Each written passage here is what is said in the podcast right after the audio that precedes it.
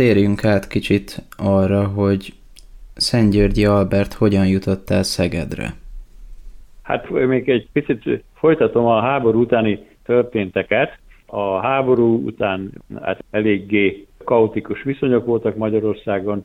Szentgyörgyi is dolgozott Budapesten, Prágában, Pozsonyban, és aztán, amikor a trianoni békeszerződés eredményeként Pozsony is elkerült Magyarországról, akkor ilyen regényes körülmények között a Dunán csónakon mentettek át felszereléseket a Pozsonyi Egyetemről, a összeszűkült Magyarországra, és aztán Szentgyörgyi Nyugat-Európába ment, Berlinben, Hamburgban dolgozott, közben megszületett a lányuk, aki szintén Nelly nevet kapta, a családban úgy hívták őket, hogy Nagy Nelly és Kis Nelly, az édesanyját és a lányát, és aztán Hamburgban úgy gondolt, hogy a trópusi betegségeket gyógyító intézetben majd kitanulja a trópusi betegségek gyógyítását, és akkor elmegy Afrikába, ahol jól lehet keresni ezzel. Hát ez nem, nem volt azért annyira világos cél, vagy, vagy értelmes cél, mert azért akik a trópusokra mentek, azoknak az orvosoknak is csak egy részet ért vissza. De hál' Istennek közben kapott ajánlatot Hollandiából, és aztán elment Leidenbe, majd Groningenben is dolgozott, tehát két hollandiai egyetemen, de főleg Groningenben kezdett foglalkozni a biológiai oxidáció vizsgálatával, amely téma akkoriban a kialakuló biokémia egyik fő témája volt, és aztán ott tisztázta a Wieland és Hamburg nagy professzorok közötti vitát, hogy az aktív hidrogénnek vagy az aktív oxigénnek van-e meghatározó szerepe a biológiai oxidációban, és ezzel írt, írt öt cikket erről a témáról, és ezzel nemzetközileg ismerté vált, úgyhogy konferenciákon is említették a nevét, ő is ment nemzetközi konferenciákra, és hát ezzel a témával kapcsolatban meghív, meghívták Cambridge-be. Már Groningenben izolált egy antioxidáns anyagot, tehát egy erősen redukáló anyagot mellékvesek érekből, ez csak egy gram volt, de Cambridge-be folytatta ezeket a kutatásokat, és le is doktorált kémiából. Tehát én ugye vegyész vagyok, úgyhogy igyekszem mindig ezt hangsúlyozni, hogy Szentgyörgyi Albert tulajdonképpen biokémikus, orvosi indítatásból, de hát legalább annyira a kémikusok is magukénak valhatják, mert kémiából csinálta a doktoriát Cambridge-be. Na és akkor közben Szegeden, a Kolozsvárról elűzött Szegeden tartózkodó egyetem, ugye így szokás mondani, orvosvettani tanszékén, amely orvosvettani tanszék épületek hiány, akkor klinikákkal, több klinikával együtt, tehát a Kálvári téren, a déli Miksában volt az orvosvettani tanszék, aminek a vezetői tisztsége megürült, és több orvos és gyógyszerész kutató ismerte Szentgyörgyi munkásságát, és azt javasolták Klebezberg Kuno kultuszminiszternek, hogy ott van Cambridge-be egy tehetséges magyar, őt kellene meghívni a tanszék vezetésére. Ekkor még nem volt 40 éves Szentgyörgyi. Na most szokták mondani például megboldogult Szejzel Endre is ezt úgy adta elő, hogy aztán hosszú vonatozás után zögykölődve elment Cambridge-be, mert annyira fontosnak talált ezt a dolgot, tehát nem, ment, nem Klebersberg ment Cambridge-be, hanem a helyettesét, Magyari Zoltán küldte el Cambridge-be, hogy hívja haza Szentgyörgyit. Ez meg is történt, és 1928-ban Szentgyörgyi Szegedre látogatott, Klebersberg körbeütte a városban, folytak az építkezések, a, a klinikák, a egyetemi tanszékek építkezése, és akkor Klebersberg nagy fantáziával és lelkesedéssel mesélte Szentgyörgyinek, hogy itt lesz a magyar Göttinga, Göttingeni egyetemnek megfelelő új egyetemi centrum. Szentgyörgyinek is volt, és ezt el is, el is hitte, vagy el is tudta fogadni, és 1928-ban le is tette a professzori esküt. De azt kérte, hogy hagy fejezze be még eh, Cambridge-ben a, a félbe hagyott munkáit, eh, amire kapott engedélyt, és még közben egy évet amerikai tanulmányoztal is töltött, ahol ezt a antioxidáns anyagot, amit mellékveséből nyert ki, egy grammot, amiből a doktoria is született, a csikágói vágóhidak közelében Minnesota-ban, az onnan származó marha mellékveséből. Sikerült egy év alatt 35 g ilyen anyagot kinyernie, amit ugye a doktoriában hexuronsavnak neveztek el, és utána 30-ban, 1930 őszén ezzel részben ezzel tért vissza Magyarországra, Szegedre, és kezdte meg a szegedi működését. Tehát hozott ebből a erősen redukáló antioxidáns anyagból 15 grammot, hozott Szegedre, 10 pedig elküldött Birminghambe Hevors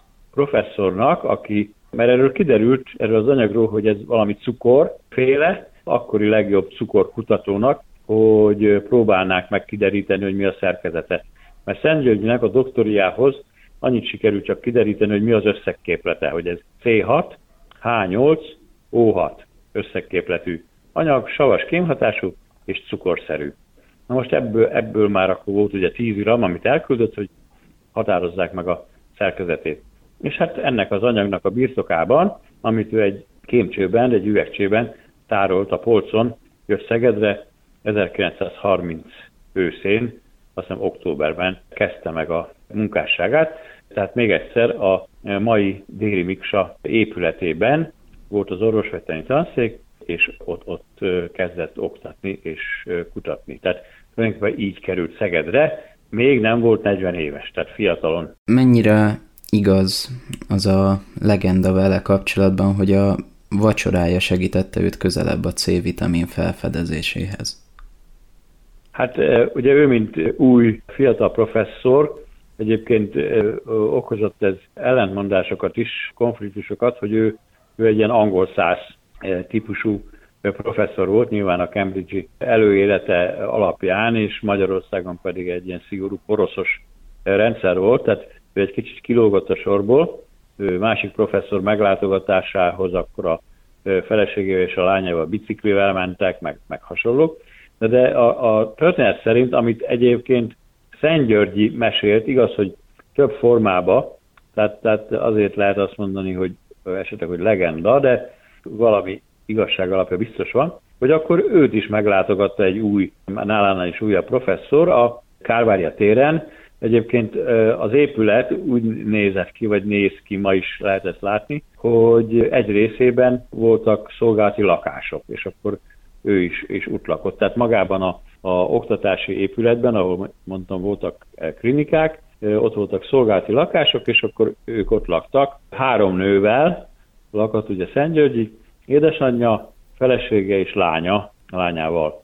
És akkor itt vacsorára látott vendégül egy fiatal vagy új professzor társat, és vacsorára Szentgyörgyi elmondása szerint felesége paprikát, tehát a hideg vacsoránál húsos dologhoz paprika is volt, nagy valószínűséggel paradicsom paprika, és Szentgyörgyi nem szerette a paprikát, egyébként egy ilyen kiszolgált, elkényeztetett papucs férj volt, ha lehet ezt mondani, és nem merte megmondani a feleségének, hogy ő, ő nem kér a paprikából, hanem azt mondta, hogy hú, hát én ezt még nem is vizsgáltam meg, hogy van-e C-vitamin tartalma a paprikának, és hát a visszaemlékezések szerint elég udvariatlanul ott hagyta a látogató professzort, hogy akkor ő leviszi ezt a paprikát a laborba, és megvizsgálja. Na most ez, ez nagyon egyszerű volt, mert azóta is meg lehet ezt nézni, hogy a szolgálati lakásból egy lépcső vezetett le az udvarra a Szentgyörgyi laboratóriumához, tehát ahol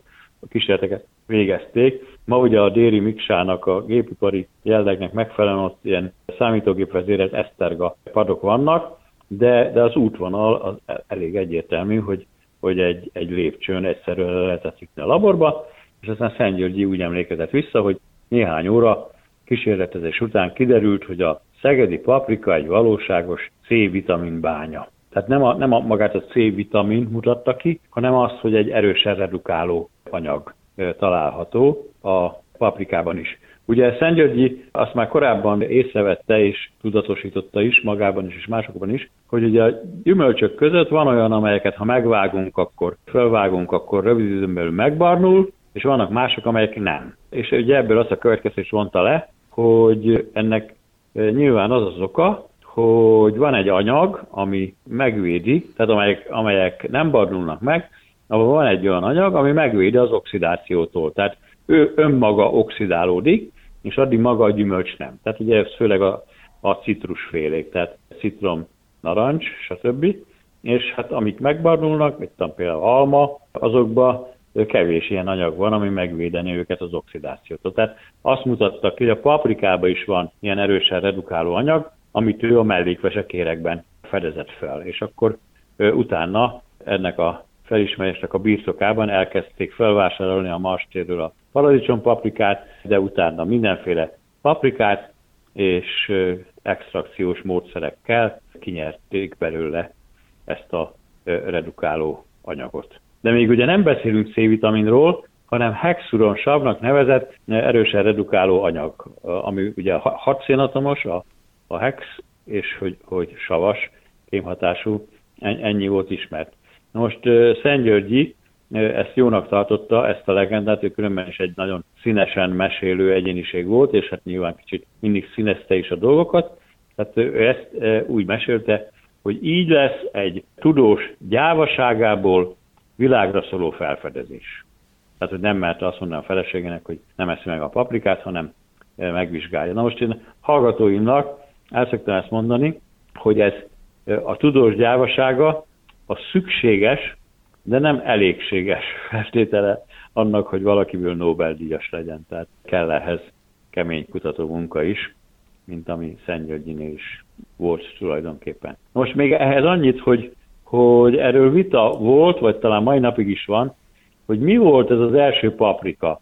A, a korabeli szegedi újságokban felelhető, hogy, hogy Szentgyörgyi manapság paradicsom paprika vizsgálatával foglalkozik. Azért kétkednek egyesek, mert utána a Nobel-díj után, amikor még talán nem is a Nobel-díj után, hanem, hanem itt a, a C-vitamin azonosítása után külföldi tanulmányútakon tartott előadást, és az angol nyelvű cikkekben mindig az van, hogy, hogy green pepper. Na most a green pepper az, az angolul azt jelenti, hogy paprika.